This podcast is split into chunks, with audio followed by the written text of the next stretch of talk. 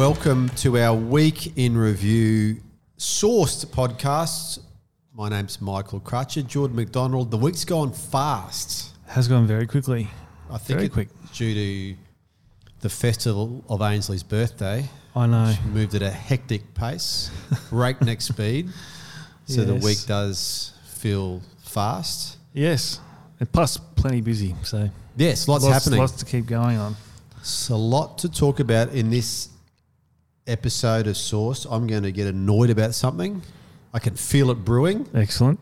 As we discussed this Excellent. prior to the recording, I was getting worked up about this. However, we will start and just touch on a very interesting lunch that we attended yesterday at Tattersalls Club, which was a lunch about the business of sport. Yep. And uh, I had the good fortune to MC or to, I guess, moderate a discussion between uh, some CEOs of Brisbane sporting organisations. Kate Davies, the CEO of Netball Queensland and the Queensland Firebirds.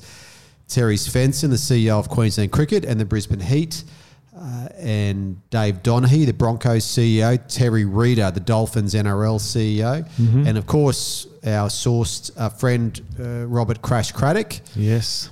And it was a really interesting conversation with the five of them and really grateful for how candid they were about these big issues in sport. But one question that we want to touch on today was a question that was asked about how do you engage fans in this you know in the, in the next say 10 years? And it just mm. seems that there is you know so much happening in sport we talk about sport a lot because it is a real engagement tool with with fans with the numbers of the Broncos Dolphins NRL last week were huge Yeah. um, and Terry pointed that out in lunch. Just you know the the the size of the audience for that game around the country too.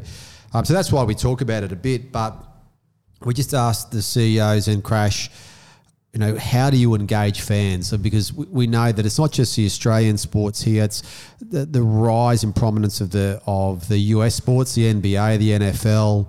Uh, you know, English Premier League and other club soccer from Europe is is is big too. So it's it's getting harder and harder in the sense to engage fans. And um, there were some interesting comments uh, and really good comments, well thought out. Um, you know, uh, and, and I guess in agreement that sport had to be entertaining. You- You've really got to have it entertaining. Um, has to be affordable if you want to go there. Uh, and Terry Svensson from Queensland Cricket noted the Heat have Yeah, been the Heat did a really good job of that. yeah, Yeah. they, they are quite affordable in their pricing.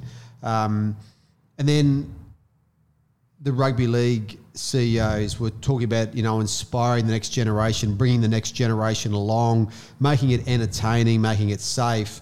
And Crash summed it up so well, as Crash always does, from the man who, and actually there was a good moment there when uh, Dave Donaghy's microphone just had a little problem with it and Crash took the microphone to fix it up.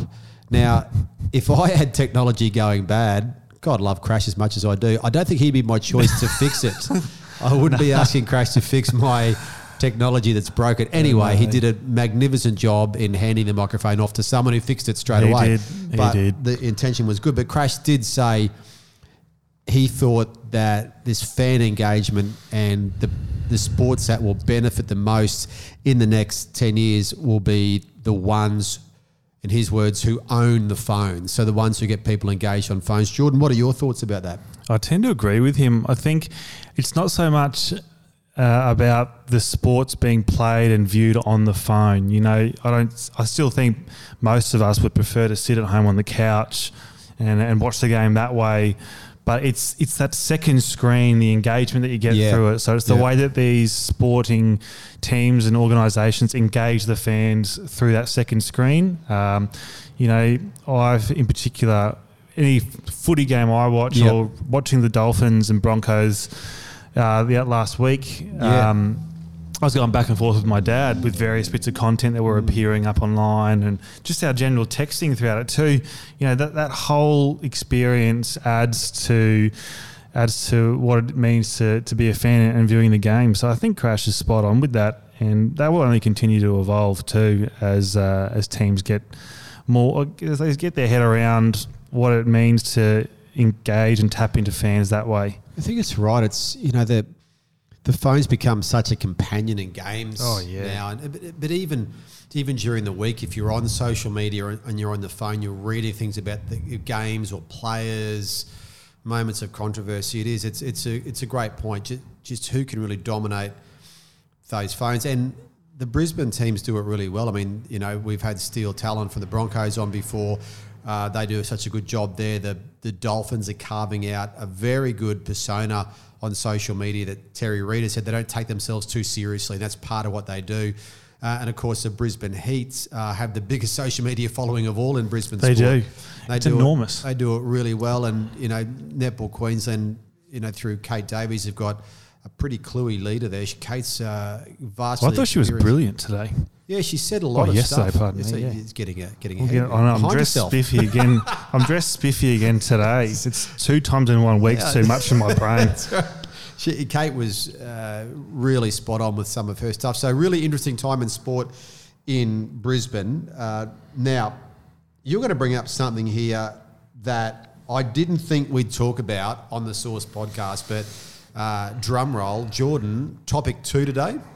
Topic two today is home and away, something very near and dear to my dad's mum, actually. She, I reckon, watched absolutely every episode. Really? Absolutely every single one. Um, right. But I wanted to take a minute to acknowledge it's a massive milestone they've hit on Monday this week. Their 8,000th episode. That's really hard to say. It's amazing. 8,000th. Can you imagine? That's, 8, it's a lot. Let it sink in for a second just wanted to congratulate the cast and the team that have managed to keep that thing rolling for what thirty years now. That's eight thousand. That's a lot of episodes. It's an enormous amount of episodes. But I wanted to uh, pick your brain actually.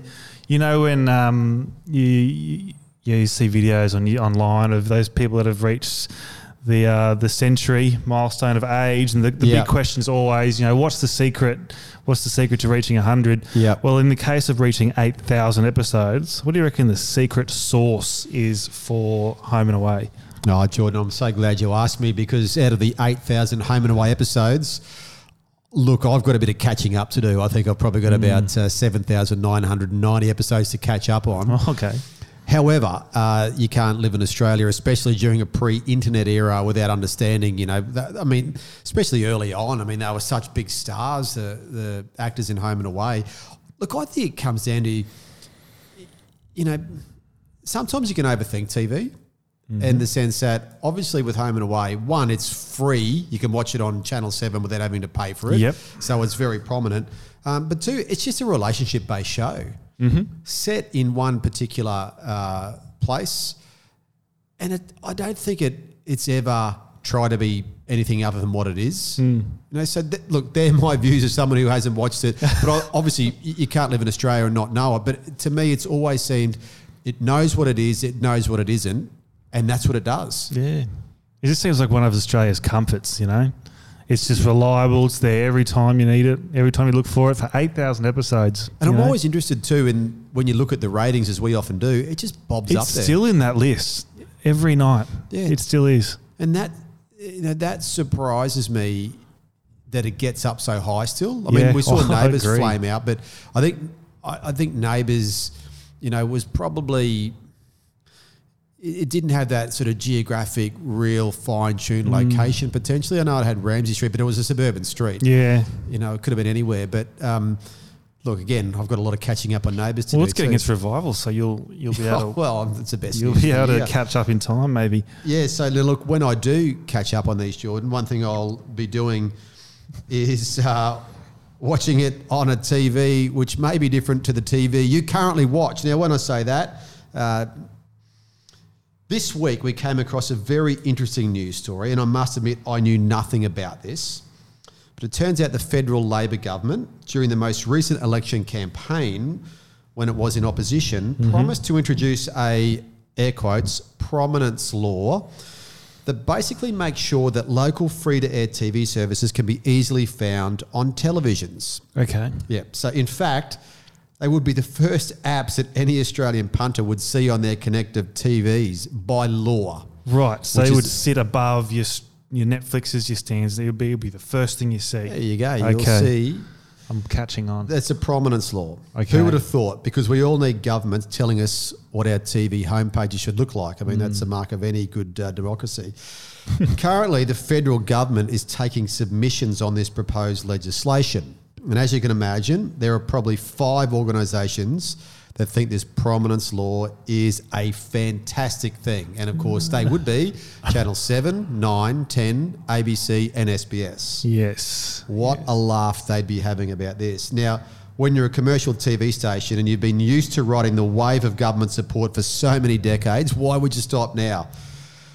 And then there's everyone else in the industry and beyond who think this thing is so funny, the idea should be in the comedy festival, or wherever that is. Now, the Financial Review, which is owned by Channel 9, Yep.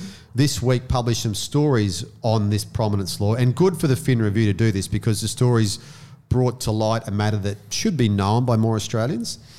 The Fin Review's first story looked at one of the submissions to the government review that was scathing of this idea. Now, it came from the Consumer Electronics Suppliers Association. Now, I like Right. this because its acronym is CESA.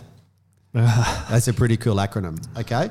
So Caesar has spoken and it said that this market will, ba- this idea, sorry, will basically blow apart the television market in Australia. So Caesar represents the likes of Samsung, Panasonic, LG, Sony. So basically the big players, the big manufacturers in the Australian Right, TV okay. market. Now Caesar says that these manufacturers under the prominence law would need to reconfigure their TV designs at significant costs because they're going to have to have TVs that when you turn them on make you see the apps for the free to air TVs straight away. Yep.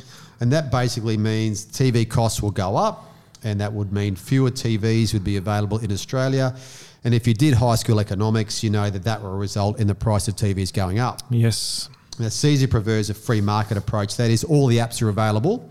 You just had to decide which ones you want to download and put on your screen. Okay, that seems fair. Yeah, what a novel approach that is.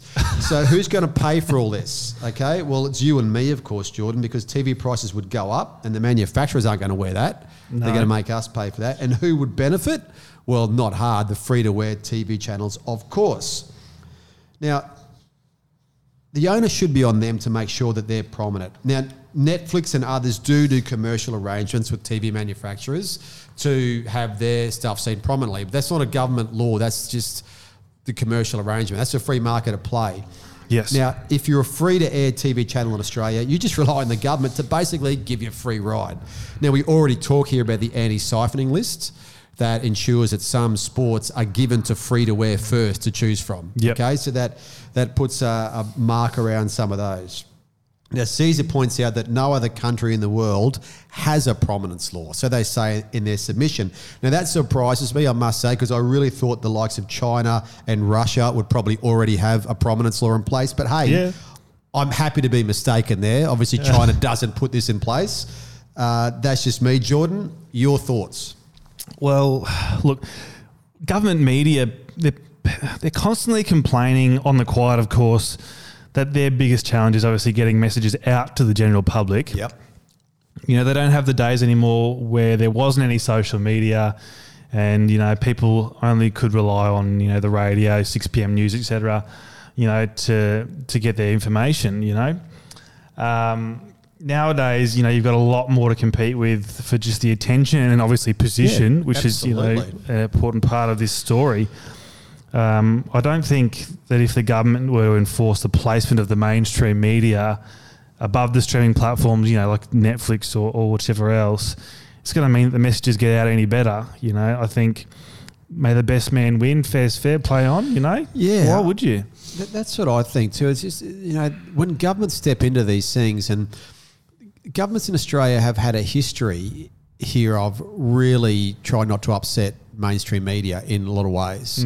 We've seen that. This one's a bit different here because um, you know Channel Nine, which publishes the Financial Review, the Sydney Morning Herald, and the Age as well. It owns all of those. It owns prominent radio stations as well around the place.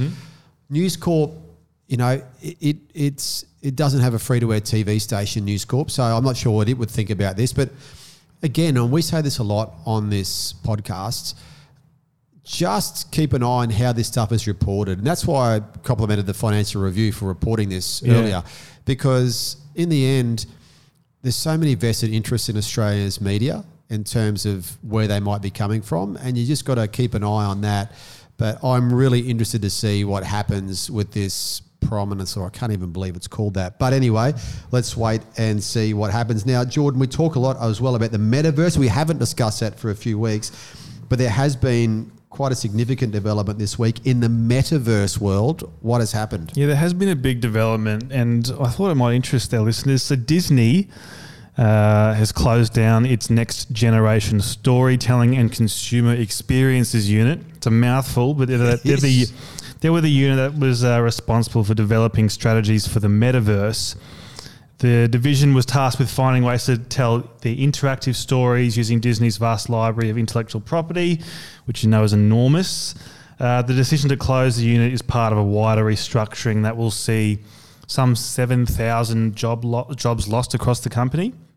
So, this division is made up of about 50 employees. All of them now are out of work. So if people just want to, if they have forgotten a bit about what the metaverse is, Yeah. how do you explain it? Uh, best way to explain it would be the digital and physical world coming together. So you'll pretty much be an avatar in this digital world, but Yep. there's real world implications too. You know, it's a pretty much a shared experience with your friends Yep. in the digital space. Yep. Um, so this decision comes after Bob Chapek, which is uh, Disney's former CEO. He hired a man named Mike White to head the division just February last year. So it's only a year old. And the, the goal of that division was to create an entirely new way for audiences to experience Disney stories. But plans for that metaverse strategy were very unclear still at that point. point, and the company hinted at possible applications in maybe fantasy sports, Yep. theme park attractions, and other consumer experiences. But this story interested me because we know several tech companies have invested heavily in the metaverse. Meta's Absolutely. big one in particular. But uh, the demand for uh, and user adoption on the metaverse and metaverse technology so far has been very slow. So the closure of Disney's metaverse, uh, metaverse sorry, unit raises concerns about the slow growth in the popularity of the metaverse, which has frustrated tech companies that have bet on it with uh, the new, sorry, bet on the new entertainment format.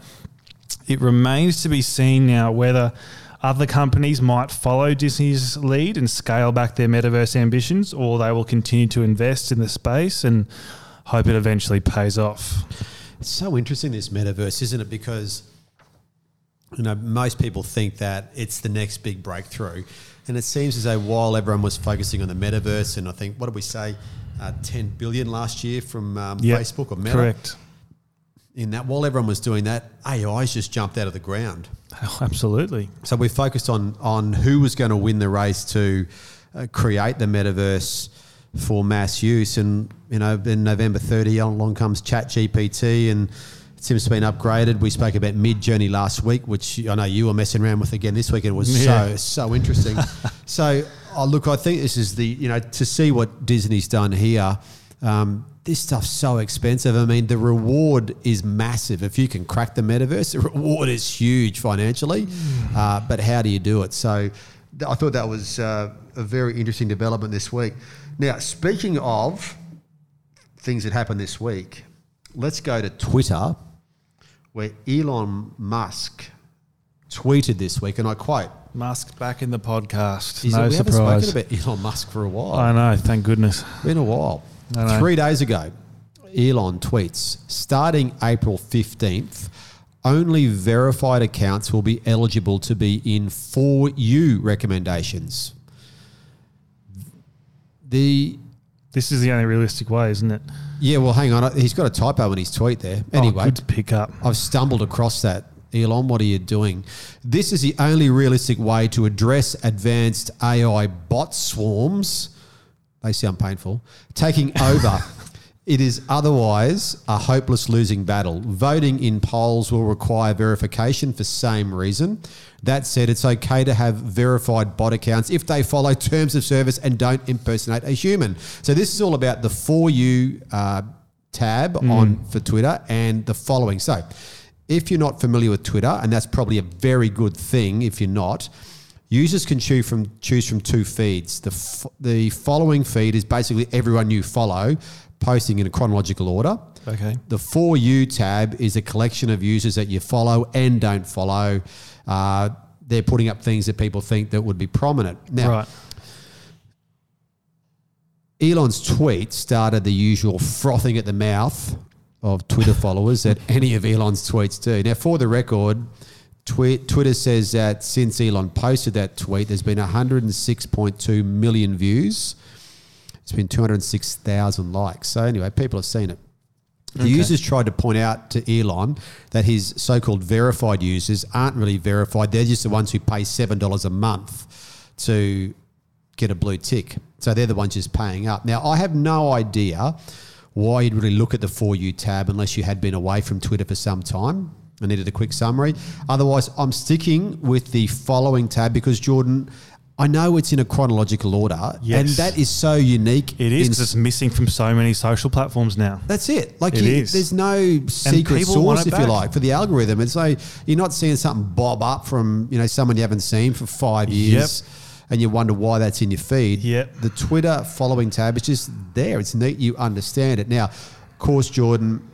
Doesn't this come down to money? Isn't this all about what's happening with money here? It certainly is. We know he's been focused on money. He's under some pressure to uh, improve revenues there. It's I've, I've argued this before. I think it's so bizarre that you know the model of social media seems to be changing in a direction where you know you as the user are the product. You now have to pay for that same Yeah, free experience. I Yeah. just don't get it. William Yeah. Shatner didn't uh, agree either. He did fire up, didn't He he? fired up. He went direct to Elon, and Elon uh, bit and responded. But William Shatner was sort of he was talking more about the verification. He said, "This is something that you gave me because I've contributed time on here, time and wit, or something like and that." Built up, you know, Yeah, the, the said, you Twitter know, experience. This is value I've added to your platform. Now you expect me to pay for that? Yeah, yeah. I don't agree with it, and I I, uh, I stand next to Will. I noticed a few random punters, uh, obviously more than a few random punters, uh, blew up about uh, Elon's announcement, and I noticed he responded to a few of them. And when he responded, all he responded with was seven dollars, nothing else. A cash symbol and a seven, Yeah. as in pay me the seven, and you're right. So. Hmm. He has the right to do that, of course, in this uh, free world. But I'm Ooh, interested to see what's yeah, going to happen. Now, uh, we can't finish an episode, but we did put this last this week just to change up the batting order. Jordan, artificial intelligence. We are keeping it here. What's happened in AI? Yeah, I'll keep it brief. So there, with all the ChatGPT and all the AI developments that are going on, there's been a pretty big gathering of AI tech and tech leaders that are going, "Whoa, let's pause this for some time." So, over 1,000 tech leaders and AI developers, and this includes Elon Musk and Steve Wozniak. And if you're not familiar with Steve, Yep. He was uh, the designer of some of the first Apple computers. Yep, absolutely. Um, they've called for a six month pause on the training of new artificial intelligence systems. The open letter, which was penned, is titled Pause Giant AI Experiments, and it cites concerns over an out of control race to develop e- uh, ever more powerful digital minds that nobody can predict or control. The letter argues that safety protocols need to be created to regulate the software and urges governments to intervene if no agreement can be reached within the industry. The signatories argue that new and capable AI regulators, robust auditing and certification systems, liability for AI caused harm, and greater public funding for AI safety research are desperately needed. Uh, and the letter follows the release, of course, of ChatGPT 4, Yep. which is an upgrade of the ChatGPT software, which obviously raised concerns of, about the creation of, of ever more advanced models with the potential to cause damage to society and humanity. That uh, ChatGPT 4 is the fourth ChatGPT update this year. Wow. In case people hadn't been aware of that. Yeah. Uh, the letter was hosted on the website, the Nonprofit Future of Life Institute, and counts Musk as its biggest backer. It's a pretty good name, isn't it, for an organisation? The Future of Life Institute. Yeah. Gives you a pretty broad remit there, isn't it? Yeah. If you want to talk about things, we're from the Future of Life Institute. Look, all I say about this is Does anyone here who is asking for AI to be paused for six months is are any of those people making money from AI? Hard to say. I reckon probably not. Yeah. So, in the great journalism tradition of follow the money, I'm wondering if now this is me being cynical, and I shouldn't be that, but uh, I'm wondering if uh, there's a bunch of people making serious cash out of AI at the moment, and these punters aren't. But they raise some very good points. They raise some excellent points. However, I'm always cynical when it comes to seeing who's making money out of these things, and if these guys were trousering big chunks of cash right now from AI, would they be asking for it to be paused? I could be wrong. Maybe not. Maybe not. Uh, how's the weekend looking? It might be a bit of a cooler weekend. I don't know if uh, autumn's ever going to start. Yeah, I'll, I'll, I'll welcome a cool weekend. I only have the one gig tomorrow night, but unfortunately tonight I've got to go direct from here to a photo studio and do the unthinkable photo shoot. This is, this is the downside of the DJ life. You're doing a photo shoot. I've got old press shots in there that are just so bad that managers Oh. going, hey, update these, can't possibly send them to anyone else. Really? Yeah, but I'm deeply uncomfortable in front of a camera like that. So what do- what do you do for these shots? Like, how do you appear? Not not corporate like. I just pretty much hand myself over to those with the camera and say, look, do with me Really? what you will, and we just don't speak about it. so do you do you wear sort of like? Oh, uh, I've packed a bag. It's in the car at the moment with about six different outfits. really? Yeah, which is just bizarre to me. So all could over again. we potentially, if these photographers can send us the best, could we change your headshot on the 55 Comms website to one of these ones? Oh, most certainly. Yes. could be you could pick the backdrop colour too. Yeah. Oh, this is okay. I didn't know this is going to be good to uh, look out for. Mm. Yeah. Yeah. I'll let you know how that goes. Well, photo shoots, eh? They are just great fun. oh, I hate them. Yeah. well, uh, well, all the best with that. Thank you. And now next week, of course, will be Good Friday, oh, yes. so we'll have I to go. it's bloody Easter coming up, isn't we'll it? have to go a day early. We will have week. to go a day early. It'll be the week in review Thursday edition. Mm.